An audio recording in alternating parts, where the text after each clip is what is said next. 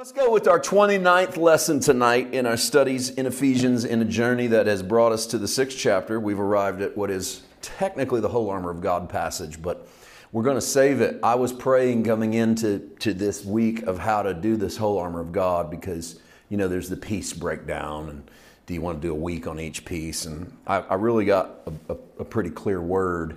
Um, actually, in the middle of the night last night, the Lord woke me up and, and put put the thought from the 10th verse of Ephesians 6 in my head. And so our title tonight is Strong in the Lord because that's the verse that introduces the whole armor of God passage where he tells us to be strong in the Lord. And that's the word I heard the Lord say was that well, I want you to spend tomorrow and this was last night I heard this.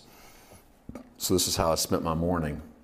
I want you to spend tomorrow really looking at that verse primarily and what it means to be strong in the Lord and the power of His might, not the power of your might. And so I, I drifted back to sleep trying to think about the, the ways in which our society has really highlighted strength because it is a big topic. Um, and I don't just mean muscle, although that's a big part of it too, but really just not showing weakness, um, always trying to get ahead, always being hyper competitive, being number one, winning.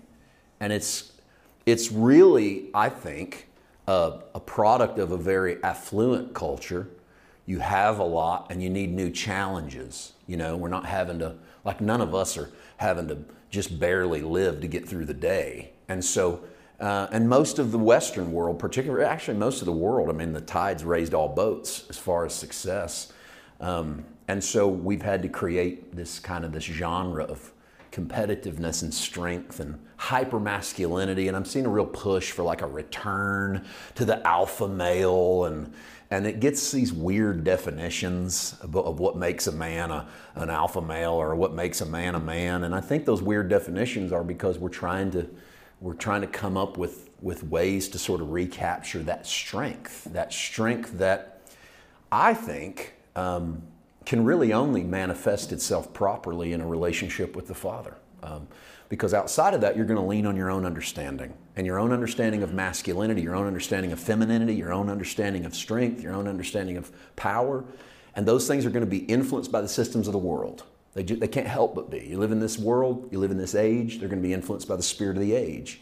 And so, getting back to the basics of really trying to understand what it looks like to be a people of the strength of God is where I want to I really want to do some work tonight. Let's read the verse first. I just want to read the one verse to begin and you'll notice the word finally tells you that Paul is gearing the letter down. And so this final stretch, really the whole armor of God is sort of bringing the thing to a close. We're slowing the slowing the roll a little bit as you get near the end of the chapter. Finally, my brethren, be strong in the Lord and in the power of his might. I want you to think about strength from, from a, a little bit different perspective. Not physical, not political, not personal strength. Um, and I want us to try and do what's very difficult to do, and that's sort of divorce this, the idea of the church associated with power. Let's divorce those two. The political power, economic power, strength and influence from the Church of Jesus Christ or on a micro level from me, from you, from the individual believer, that those things aren't defining us. And to try to extricate ourselves from that system is hard. It's easier said than done, that's for sure. So, constant challenge. Um, I think we were talking about this last week after we finished. We did little Q and A, we started talking about the the how difficult that it is to, to get used to reading the Bible through the lens of if it doesn't line up with Jesus, move on. You know, it's Jesus first, and then if the story you're reading in the Old Testament, you don't see Jesus in it, just move on. And that's difficult to do. I think we all kind of admitted that we weren't raised to read that way, so trying to learn to read that way is like a new lens. And we made the comment that that's the careful tension that's part of our responsibility as readers is that we just can't be lazy readers, you know, just lazy readers, just take in whatever. We have to be active. And so that requires us to put a little bit into it. I think it's the same way with strength and, and the spirit of this age and trying to identify what, what it is, what, what true strength is, what true power is. Because if you don't actively push against it and work at it, you can become someone who thinks that power is something you can achieve politically, something you can achieve financially. And that if you get enough money and you get enough politicians on your side, or you get enough people in Congress or the White House, and then they're on our team, we'll have the power, we can do good. This is how we start to think. We'll have the power, we can do good. And that has led to a lot of theologies that I think are, personally, I think are of the devil. I mean, to, to find a point on it, I think the, I think the theology of just war is of the devil. Um, Augustinian's just war. We've been dealing with that dude for 17 centuries now, 18 centuries now. This idea that there are times when it's godly to go in and blow people up because you're doing better in the long run than not blowing people up. I don't. I personally can't fall on the side of Jesus at the front of the army. I just I don't see Jesus saying to his disciples, you know, sometimes we need to go in here and bust some skulls. Because if we did, in the long run, we could save some lives. Now, uh, not everybody agrees with that, obviously, um, but I think that there's we, that, that ought to be a tension. That ought to be something that we don't just fall into line with and go, we've got the power, therefore might makes right.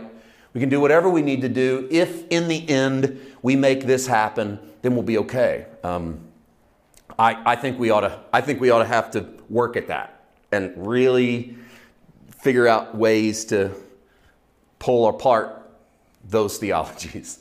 And that's not easy. And I'm not saying it is. I'm trying to make that point. It's not easy, and it's not easy to. It, it sounds easy to go, be strong in the Lord and the power of His might, but it's not as easy to be strong in the Lord.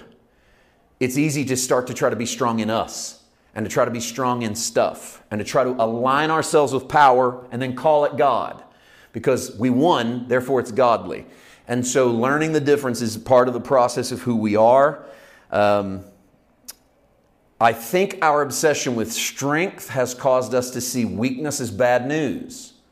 So any admission of weakness, um, any admission that we did something wrong, any admission that we're not good at something, We've even become sort of word police in a lot of circles of Christianity. Like we're not allowed to confess that we're not good at something because that's a bad confession.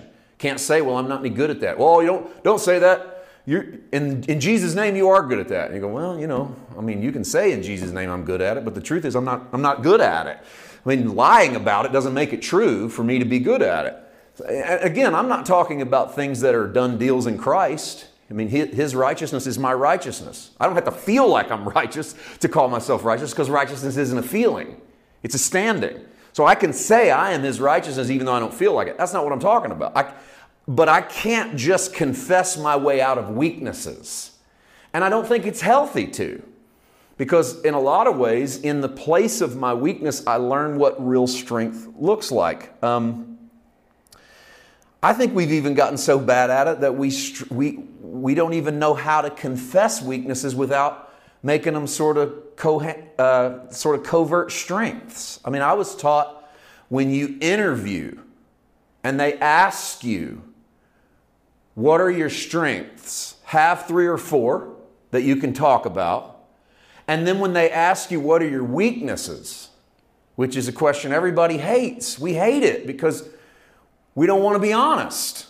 Because if I'm honest about my weakness, you might not hire me. That, that's what people think. I was taught to say, tell them you have a hard time saying no. Why? Because it's a weakness, but it's kind of a strength. I'm going to be a really good worker. I have a hard time saying no. I have a hard time rejecting tasks. You know, I have a hard time, you know, I, I just want to be there all the time. And what you're, you're sort of masking a weakness with what you really are bragging about, which is that, you know, hey, I'm the guy you need. And, I, and we're so good. at make turning trying to turn our weaknesses into strengths. Okay, so put all that on hold tonight. Just just just sort of lay it aside and let's try to take the author of Ephesians and let's just see if he has some things to say about what real strength would look like. The truth is, I think that he does. And to do that, I want to go to his letter to the Corinthians. Second Corinthians chapter 12, and I want to work through 7 to 10. You're going to recognize this immediately. But I want you to just put this in the context of Ephesians 6. Be strong in the Lord and the power of his might. Same author. Lest I should be exalted above measure by the abundance of the revelations, a thorn in the flesh was given to me, a messenger of Satan to buffet me, lest I be exalted above measure. I'm going to leave that there for just a second. And I know we're not on this topic, but we're making it part of our topic, okay? Um, what we know is that Paul has had a revelation of Jesus Paul's had such a powerful revelation of Jesus that he considers himself an apostle born out of due time, an apostle to the Gentile world. He says, I'm not like Peter and James and John, those first apostles, but I am like them. And this is Paul talking, in that I saw Jesus. So Paul's kind of says to them, like, look, I saw him whether you believe me or not. And I've always thought this has to be one of the tough moments in the early church for the Peter, James, and Johns of the world who have Paul coming along going, Hey, I'm an apostle too. I saw Jesus. And here's what he said. And I always give Peter, James, and John, those guys, a lot of credit for how Paul's received. Um, however, there is about a decade and a half where they kick Paul out if, early in the book of Acts, where they, they say, You got to go. And some of that is that he needs to be refined. They need to heal because they've been wounded by Saul of Tarsus, and you don't embrace the snake that bites you very quickly. I don't care how much he's been defanged. And so they need Paul to go away. Paul goes away. Paul has a renaissance. Paul sees Jesus. Paul believes, according to the letter he writes to the Galatians, that in Arabia, I think he goes to Sinai. I think he goes to repeat the Mosaic experience. And he goes to Arabia and he goes to the top of Mount Sinai and he claims he sees the resurrected Christ, and Christ gives him the new covenant. And Paul's so confident slash cocky, that's where Paul says, if anybody preaches anything else, let them be double cursed because I got the word and I'm right. And say what you will about whether Paul should have said it that way, the Christianity that we know sort of starts to flow out of Paul's revelation. Uh, I'll give Paul credit in that he did know that that kind of revelation could get to your head. and so he admits, he goes, because of the revelations that were given to me, a messenger of Satan was sent to buffet me. So here's the way Paul looks at it. It's like, and whether Paul's right or not, I'm not going to argue. Is Paul right that God sends a messenger from Satan to buffet him so he don't get the big head? This is Paul talking, and I, am going to give people permission to just put it in their words. And in Paul's words, he felt like whatever this messenger was of Satan to buffet him was to kind of keep him in check. Now, we've had a lot of theories of what that buffeting is. This is a poking, this is a stabbing. It's really a kind of a thorn word. You know, it's like it's it's it's like getting stabbed with something that's not going to kill you, but it's really going to bug you. Like you're not going to rest well. It's kind of like a pebble in the shoe. You know, you don't run with a pebble in your shoe. If you do, you tear your feet up. You don't run very well. It can be done, but it's not fun. And so that Paul's kind of running this race with a pebble in his shoe. And he starts to look at the pebble in his shoe as something that, well, he says, I pleaded with the Lord three times that it might depart from me. So he doesn't know how to get rid of it. Whatever it is, he can't just get rid of it. Because if you could just get rid of it, you would. That's led some people to believe that he had a physical malady. Something was wrong with his physical body. He asked the Lord to heal him. Um, some have said because it's a messenger that it was words spoken to him. Um, I got my own theories, but you know, they're just theories. None, none of us really know. And I kind of think it's cool that it was left ambiguous. It was kind of left private for 2,000 years so that we would be able to put our own thorn in there. You know, like whatever it is that's bugging you, you can kind of you can kind of feel for Paul. But if he told you what it was, you might be like, man, that's not that big a deal, or that ain't as bad as what I got, you know? And, and you might be right. So leaving it out is probably wise. So let's don't overthink it. Whatever it is, he asked the Lord three times. So specifically in prayer, three specific moments in his life where he really, because you guys, you, you pray like I do, you pray every day but there's sometimes you're in the throne room. You know what I mean? Like some days you're there, and like you and you and the Lord are having this conversation. And so I think it was in those moments that he, he's like, you know, you got to remove this thing from me. It's got to go. So instead of removing it, God teaches him a lesson. Look at nine. God says to me, He says to me, this is one of those moments, you got quote marks? It's one of those moments when you use in your red print Bible. They actually print this in red because our translators sort of assume that Paul's quoting Jesus. We don't know that. Paul never says he's quoting Jesus, but he does in the same way that I would say to you, the Lord said to me last night. Um, I don't know if you should put those words in red, but if you're going to, they, you know, fine. Um, that's what Paul's saying. So the Lord says to him, My grace is sufficient for you because my strength is made perfect in weakness. Okay, uh, let's leave the quote for a second and watch Paul comment. Therefore, most gladly I would rather boast in my infirmities. That's what's made people think it was physical, because he says infirmities, which is a word almost always reserved for something that needs healed. I'd rather boast in my infirmities that the power of Christ, here's the same, here's strength in the power of his might from Ephesians 6. The power of Christ may rest upon me. Therefore, I take pleasure in infirmities, in reproaches, in needs, in persecutions, in distresses, for Christ's sake, because when I'm weak, then I'm strong. Now, Ephesians 6:10, Paul says, "Be strong in the Lord and the power of his might." 2 Corinthians 12, Paul says, "What's strength look like?" Because strength, I've learned, looks like when I'm weak, the strength of God shows up in me. So Paul gives us a template for how to, to define the strength of God that has nothing to do with physical strength, mental strength, political power, economic influence, but rather the actual opposite of those things weakness, which means weakness is the place out of which we find the strength of God. Whose weakness? Our weakness. I am made perfect in weakness. Who? My strength is made perfect in weakness. My strength is God's strength made perfect in whose weakness? Mine, not His. So, where I find myself weak, I find the potential to walk in the strength of God. So, think about it this way Jesus was always hanging out with weak and powerless people. You don't have to read very deep into any of the four Gospels, you'll find two, three, four examples. Read farther, you'll find 10 or 12. Every Gospel, weak, powerless, hopeless people. He even calls the same kind of people to be his disciples. He was inviting them into the kingdom to supernaturally elevate their lives. He never worried about naturally elevating their lives as much as supernaturally elevating their lives. That leads me to the question did the powerful people not need Jesus? Why does he keep going to the weak people? Why does he keep going to the powerless people? Why doesn't he go to the powerful? Sometimes the powerful come to him. It never ends well, if you'll notice in the Gospels, when the powerful come to Jesus. And it's not because Jesus goes, you know what, you offend me. Your power makes me sick. Jesus doesn't treat people that way. But Jesus starts to probe and poke like a thorn in the flesh at the thing that makes them powerful. As you watch him have his conversations with Nicodemus, or you watch him have his conversation with the rich young ruler, or you watch him have his conversations with Caiaphas, or the high priests, or the Pharisees, or the Sadducees, Jesus starts to poke at those structures and the things by which they define themselves as being powerful. And the more he pokes at them, the weaker, the, the more that edifice begins to fall. But every time, Nicodemus is a bit of an exception because Nicodemus in the end comes around. But we don't see that in John 3. It's not as if at the end of John 3, Nicodemus goes, You know what? You're right. I'm going to give my heart to Christ. No, but we do know that in the end, Nicodemus is one of them that wants Jesus released at Calvary. But most of the time, what happens is those in power double down when they see Jesus and they get defensive of their position.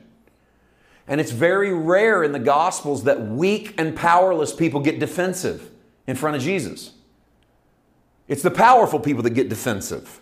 It's the powerful people that hold on to their power, hold on to their wealth, hold on to their religion, hold on to their heritage and their bloodline. Everybody else is just throwing everything to the wind and following Jesus.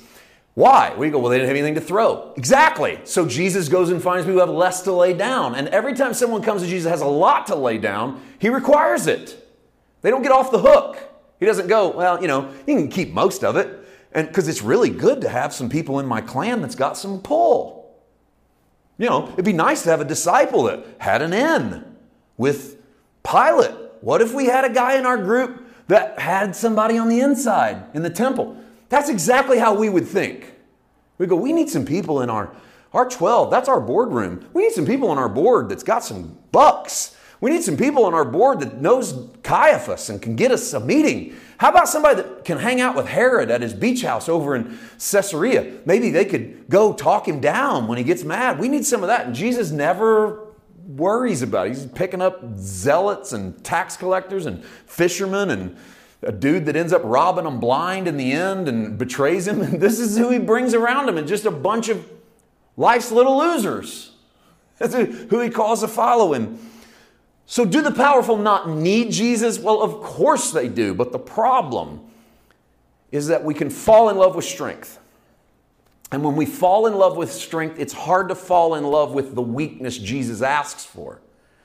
And that leads us to some foolishness in theology. Like I've quoted to you before that I had heard, I don't know who this was, and I'm glad I don't, but that I can't get excited about the Jesus of the Gospels. He's too weak. Give me the Jesus of Revelation. And every time I think about that quote, which was just some cocky guy on a screen walking back and forth across a stage that said it, and I can't help but think that's the problem with what we've become is that we can't we're not falling in love with the Jesus of Matthew, Mark, Luke and John. We've created and the Jesus that that guy's in love with in Revelation doesn't even exist. But he's created a Jesus in Revelation that looks like the generals he's been watching on movies. And the guys that are really firing him up, the hyper, masculine, the alpha male Jesus is coming back. And the alpha Jesus is coming back as the lamb slain who's dripping in his own blood and who has a sword in his mouth, not his hand. And you don't get more alpha than Jesus, but it doesn't look like the strength of the world. Okay. Told you it's a careful tension. It's finding that difference in what it looks like to, for the strength of him versus the strength of this world. Let me, let me give you a quote that is one of my favorite theologians, Robert Farrar Capon. I just love this. This is one of the best of the best. Jesus came to raise the dead. He did not come to reward the rewardable, improve the improvable, or correct the correctable. He came simply to be the resurrection and the life of those who will take their stand on a death he can use instead of on a life he cannot. Capon was good. What a quote. What a line. I've had that just burning through me lately.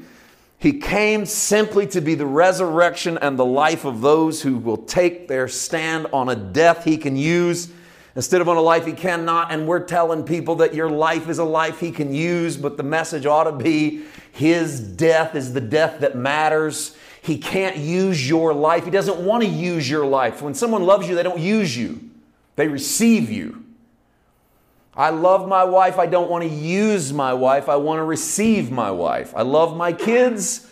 I don't want to use my kids. I want to receive my kids. Whatever they offer me, I want to be able to receive it. I may not want it. I may not love it. It may not be what I wish they would give me. But I, if I want to receive who they really are, I have to take who they really are. I, I can't put myself and my demands on them. God's a better father than all of us.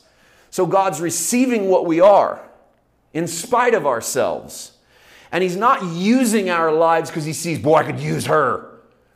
I could use that guy. And that's kind of how we think. We go, boy, if we could just get this guy in church, man, he's just got talents the Lord could use. And we've done that forever. And that's why we keep building secular edifices full of talents instead of lives that can't be used, but doing something on a death that can. Christ's death, my weakness, His strength. None of that other stuff matters. It's not what I can do with how good I am, how smart I am, how much I am, but who He is rather. Okay, I can be all night on that, but a couple more verses. Ephesians 6 11. Put on the whole armor of God that you may be able to stand against the wiles of the devil. Now, we usually jump straight into the whole armor right here. These are just like lobby verses for the, for the sanctuary of the militant uh, that is coming up on Whole Armor of God Sunday. You know, we're going to march out a soldier. Some places you're going to march out like an ironclad knight with a massive shield and a sword so you can be more period piece. Other places are going to modern it up, you know, full fatigues, army boots, M16, AR 15, I don't know. We're going to walk, you know, ride in on a missile or something, um, showing the armor of God. Okay, I'm going to save the whole armor of God as a breakdown. We're going to save that for next week. It's not the breakdown that I've done in the past, and I'll tell you why next week. It's not important right now. what I think gets missed on the excitement of roll that missile in with that soldier riding on it is that Paul's actually used the letter to the Ephesians to build up to this point, and then he's just going to go right back and grab some old themes and just use the same theme with a new metaphor. So it's not as if he's been building up to the whole armor of God as a metaphor. He's just changed his metaphor. It's the same message here that he's been preaching for the entire lesson. And so don't overdo it. don't overstretch the whole armor of God metaphor. Just start here as sort of your lobby into this. Use everything at your disposal because it's a complete set. Don't think of the whole armor of God in terms of, boy, I'm good with the shield, I'm not good with the sword. This guy needs the boots, he don't have. And that's how we kind of preach it. You know, some of you got some of the armor, you don't have all the armor. That's kind of like saying you're kind of saved. You know, that, and that, that's Paul's not trying to give you pieces of individual things you need to go out here and work for so that you'll be a better soldier. It's just another metaphor for the things that you have. Now, why do you need it? So that you may be able to stand against the wiles of the devil. Um, the word wiles is the Greek word methodeia. Um, better translated craft, deceit, cunning device. Um, it's an interesting word that only Paul utilizes. It's not even a word that appears in noun form in much Greek secular literature.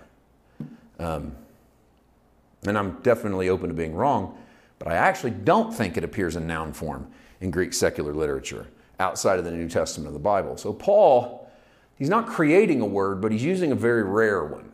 He's sort of pulling a real Paul move here like taking something that exists but sort of shaping it in his way. The truth is, though, this isn't the first time. Paul only uses this word two times in, in all of his letters, and he uses them both times in Ephesians. And you've already seen the other one. Ephesians 4:14 is the only other usage of wiles, although it doesn't get translated wiles. I'll read it for you in a second. Paul seems to be, and I can only assume this because he's the only guy that uses it, and he only uses it twice, and he uses it in the same letter. So he must have it in his mind. He seems to be connecting one usage of it to the other. So the wiles of the devil from Ephesians 6 connect back to the trickery of men from Ephesians 4:14, which I didn't give you on the screen, but I'll read it for you. Here's Ephesians 4:14, that we should no longer be children tossed to and fro, carried about with every wind of doctrine by the trickery of men and the cunning craftiness of deceitful plotting. So for Paul, it's the trickery of deceitful doctrine that is the equivalent of the wiles of the devil. He's not trying to create some new ancillary doctrine by which this pitchforked creature is out sneakily getting you if you don't militant up in your Christianity, but rather be on guard for the stuff I told you two chapters ago. I know we didn't use chapters, but I'm, you know, I'm using my, we use chapters. Because two chapters ago I told you be on guard for the sneakiness and the craftiness of people who lie in wait to give you these kind of foolish doctrines. And that was when Paul said, speak the truth in love, grow up in all things. So it was when he's encouraging the church to grow up towards the head not pay attention to the, the side stuff that's pulling them away. So he just shifts the metaphor in chapter 6. He just shifts it from the tricks of men to the tricks of the devil. For Paul, they're the same thing. That, that the tricks of men are the tricks of the devil because that's what the devil's doing is, is out with intent to trick.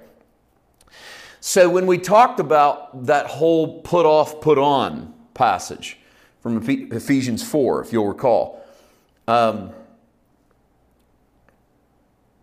Put off what you were, put on what you are, put off who you used to be and the way you acted, because you're still doing it sometime. So put that off. Put on what you've become and what you're becoming. So that's part of allowing the Holy Spirit and yourself to participate. Shake hands, hold hands, You've heard me say, well, we've been talking about this a lot more and stuff like the great physician lately. Look the doctor in the eye as he says to you, This is going to hurt, but we can get through this. And if we don't excise this tumor, it's going to kill you. You're going to lose that leg. if we don't take this off. And I know you don't want me to take this off, but we got to take it off because it's, it's a cancer. And you can scream all day long, well, I'm God's righteousness. I don't have anything like that. Well, good luck with the dark areas of your heart that you won't let anybody into, that just the snake's getting bigger and bigger and bigger. You know, he's a snake in Genesis and he's a seven headed dragon in Revelation for a reason, because they don't get smaller. like, you don't hide them off in rooms and they just shrivel up and die, but rather they feast on the darkness. That's that fear, that's that pain, that's that heartache. So, part of our Christian processes is putting off what we were in Christ, putting on who we are, and allowing the great physician to do his work. Did you notice Ephesians 6:11? Put on the whole armor of God. Put on the whole armor of God. What did we talk about before? Put off the old man, put on the new man. I just told you, when you get to Ephesians 6, he's not doing anything new. He just switched the metaphor.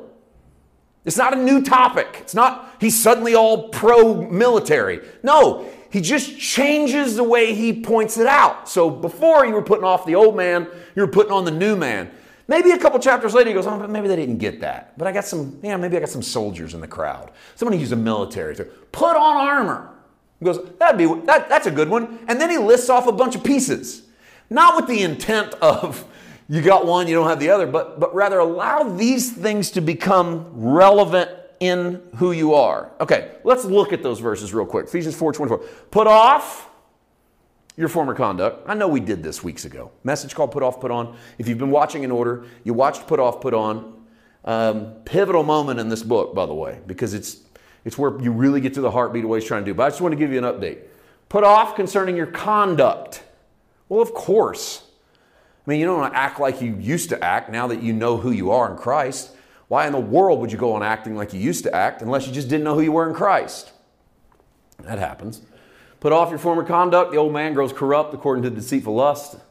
Be renewed in the spirit of your mind. So as you change your mind, here's what you do next. Put on the new man which is created according to God in true righteousness and true holiness. And so, put on the whole armor of God is the renewed. Put on the new man in true righteousness and in holiness. It's not military garb. It's not a warrior mentality. It's the recognition that our greatest battles will be invisible, and therefore, so our armor is invisible also.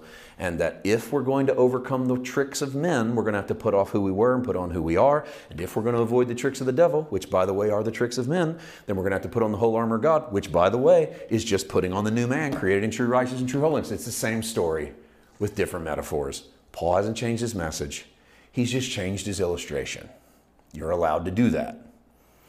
And if we could see that, we might realize that the putting on of who I really am is my only defense against the powers that be in the realm of the invisible. That's my only hope. Because if I could if I stay closely identified with who I was and I live him out now that I know Christ, I'm far too susceptible to the system of the world. If I put on who I am, put off who I was, then I might, just, I might start to recognize that my true strength comes from recognizing where I'm weak, because that allows me to embrace the new man. Now, this is yet one more of a thousand reasons why you want to put off who you were, because if you don't put off who you were, it becomes problematic in trying to overcome the trickery of men and the wiles of the devil. Because by not putting off who you were, you don't recognize who you are. Now, I'm afraid that in our strength obsessed world, power obsessed world, it's speaking to our old man more than it's speaking to our new man, the desire to have power. And if the only difference between you and someone in the world is that you attribute your success to Christ and they attribute their success to themselves. But every other focus, aim, attention, and effort are the same. You have to wonder if Christ really has anything to do with your blessing. And we've so aligned our thinking so many times with the stuff in the systems of the world by which we can gain authority and power and then slap a Jesus sticker on it that I think we need to go back to the drawing board and figure out whether or not that is a strength that is that opening line tonight. Be strong in the Lord and the power of his might. So you go, how do I know if my strength is coming from the Lord? To me, that's the million dollar question. That's the great question. So put off what you were, put on who you are. If there's no putting off, it's probably the strength of man or the strength of self. But if there's a putting on of who you are in Christ, it's the beginning of understanding that you need, you need the armor to go into the battlefield because you're too weak on your own. So when we break down next week, we start to look into what those armors are and what they're what it constitutes. Then we start to see how much of those I need in order to walk out what I want to walk out. But our final verse tonight is that 12th verse, Ephesians 6. We'll stop here because 13 really introduces the pieces of the armor. And I don't want to do that. I want to, I want to land here. We don't wrestle against flesh and blood. We wrestle against principalities, against powers, against the rulers of the darkness of this age, against the spiritual hosts of wickedness in the heavenly places. Everything's invisible. And so everything's power structures, not individual people. We don't wrestle against flesh and blood. Look at it again. We don't wrestle against flesh and blood, is Paul's way of saying your battle in Christ is not against people. They are not your enemy. People are not your enemy.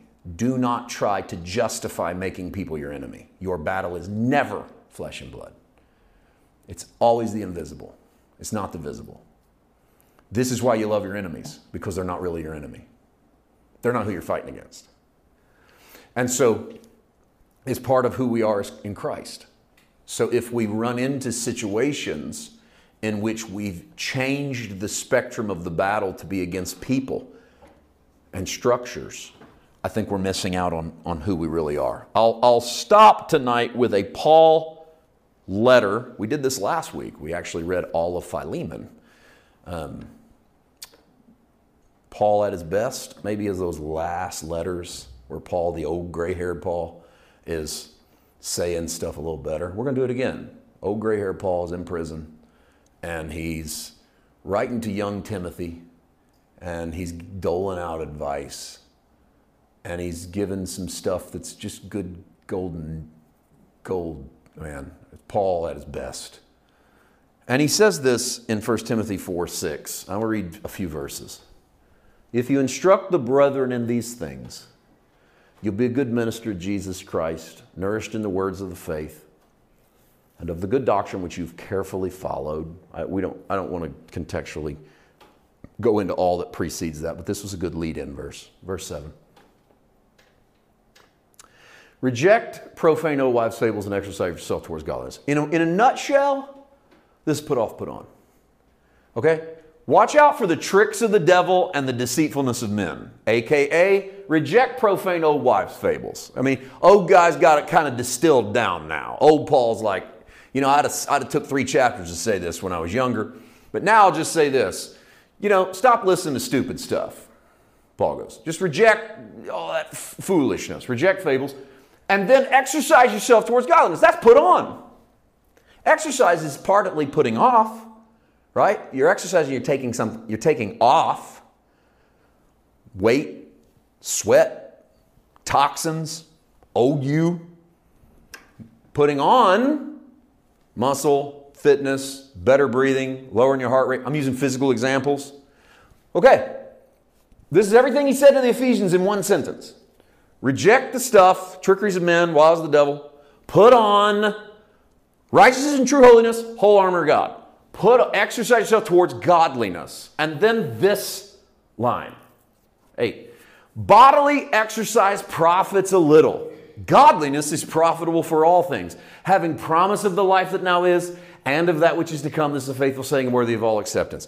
So Paul says, if you exercise the body, that is a profit. But it's a little profit compared to the exercise of the spirit. And my goodness, if we flip this baby around. spending almost an obsessive amount of time on the physical man and so little time on developing the spiritual man. And I'm not sure we have done ourselves any favors with doctrines that say there's nothing left for you to grow in spiritually. Finished work means everything's done, there's nothing left to be done. And Paul would have said, as an old gray haired man, Are you sure about that? Because there's some stuff that you do and that doesn't look like the you that you want to be. And so maybe if you were exercising your spirit man, and so what does that look like? Well, you know, bodily exercise profits a little. Godliness is profitable for everything because it had a promise of the life that is and the life that is to come. So you can actually live the life that is promised to you abundant life, life more abundant. Jesus said, I come that you have life and the life more abundant. You can live that now. You can live and you can tap into the life that is to come.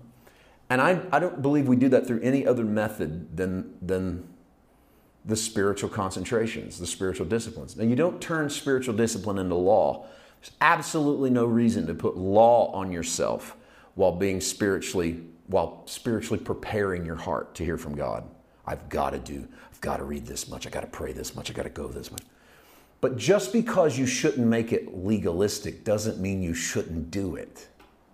Like, for instance, you want to exercise, but you don't want to become a legalist with it. Because you want to kill yourself, become a legalist with your exercise. You want to burn yourself out, become a legalist with your workout. You want to kill yourself spiritually, become a legalist on how you read, how you pray, what you do, how much you go, how much you give. Become a legalist, and it'll suck the life out of you, and it will not advance you spiritually. It'll step you backwards. That's like working out to danger. Like you've run too much, you've lifted too much, burned up too much nutrients, your body's moving backwards, things are shutting down. But we've got this dynamic so flipped. We're really a visual culture, so we become obsessed, obsessed with the visual, with the aesthetic, with the work. And listen, not, this isn't an anti-workout, um, but my gosh, where is just a modicum, a modicum of spiritual workout? Of a little bit of Bible reading, a little bit of prayer time, a little bit of I need to be around God's people, a little bit of I'm giving into the work of God. I'm not even, we're not even asking for like percentages. We're not even asking for like people to really dig in there and do, but a little. And so I encourage the viewer, I encourage you, I encourage the listener. Talk to the Holy Spirit about the areas of your life where the discipline of your spirit could become part of your workout. Even if it's just learning how to be quiet for a few minutes and listen to the Holy Ghost, or learning how to go back to being a Bible reader a little bit. Again, don't have to legalize it, don't suck the life out of it, but go to where there's life in it. If you're bored to death with your translations, switch translations. And you're like, oh, my church taught me. Forget what your church taught you about what translation you need to read. Are, are you going to live your entire life bound to not reading a translation because someone else told you one was. Be your own man, be your own woman, grow in the strength of the Lord and the power of His might.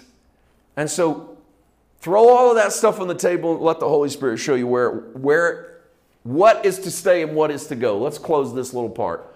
For to this end we both labor and we suffer reproach because we trust in the living God. He's the Savior of all men. I love verse 10. He's the Savior of all men, especially those who believe. These things command and teach. Nobody, uh, verse 11 is not getting done. These things command and teach. What's not getting done? Verse 10 is not getting preached.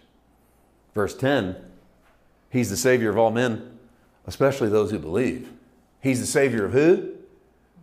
All men, especially those who believe. We're supposed to be teaching that. Like that's supposed to be the thing we're talking about. Hey, He's the Savior of everybody, especially those who believe. I didn't say He's the Savior of those who believe. I said He's the Savior of everybody, but especially those who believe.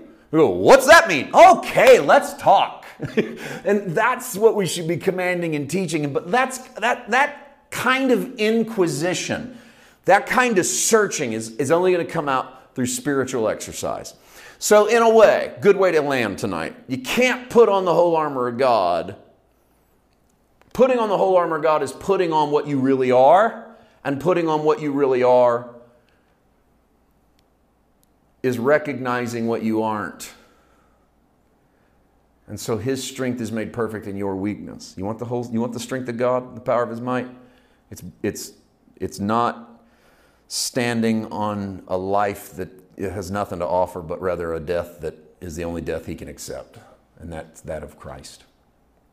Next week, we start to slip on the whole armor of God, and I am not going to make it a one piece a week kind of lesson. We're not going to do that. In fact, my goal was to do them all in one week.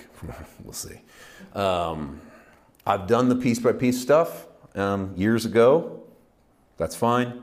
It's not the direction I feel compelled to go now. We will probably have to break it down into a couple because once you get into the sword and the word, the spirit, there's, probably a little too much to say. Um, in regards to that. Let's pray, and I want to pray for those who are watching. I really feel compelled to pray for those who maybe it spoke to you that it's time to consider disciplining your spirit.